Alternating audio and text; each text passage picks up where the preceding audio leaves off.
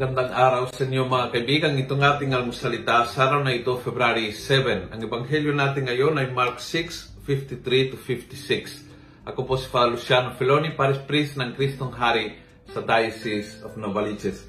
Sabi ng ebanghelyo, having crossed the lake, they came ashore at Gennesaret, where they tied up the boat.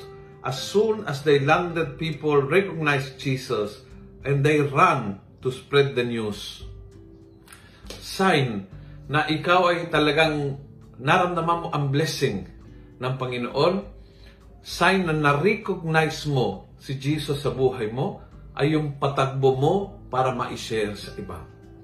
Dahil ang isang tunay na tao mapalat, never iniipon yung blessing para sa sarili. Never sinasarili ang grasya ng Diyos.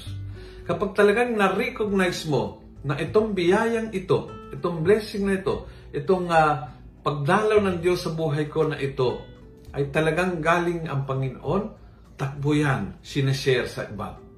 Sinashare sa iba, kinukwento sa mga katrabaho, uh, tinetext sa mga kaibigan, na-create ng post at pinopost at sinishare naman yung post, kinakausap yung mga anak.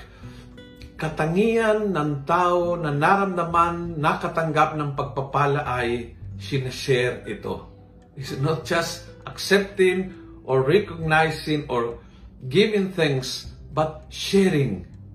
Sharing yung mabuting balita, sharing yung kagalakan, sharing yung feeling na blessed ako, sharing yung experience na forgiven ako, o given a second chance ako, o hindi ako pinabayaan in my worst moment, yung sharing the news ay katangian ng isang tao tunay at totoong mapalad by Jesus.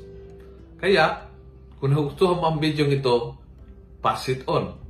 Punuin natin ang good news ang social media at gawin natin viral araw-araw ang salita ng Diyos. God bless.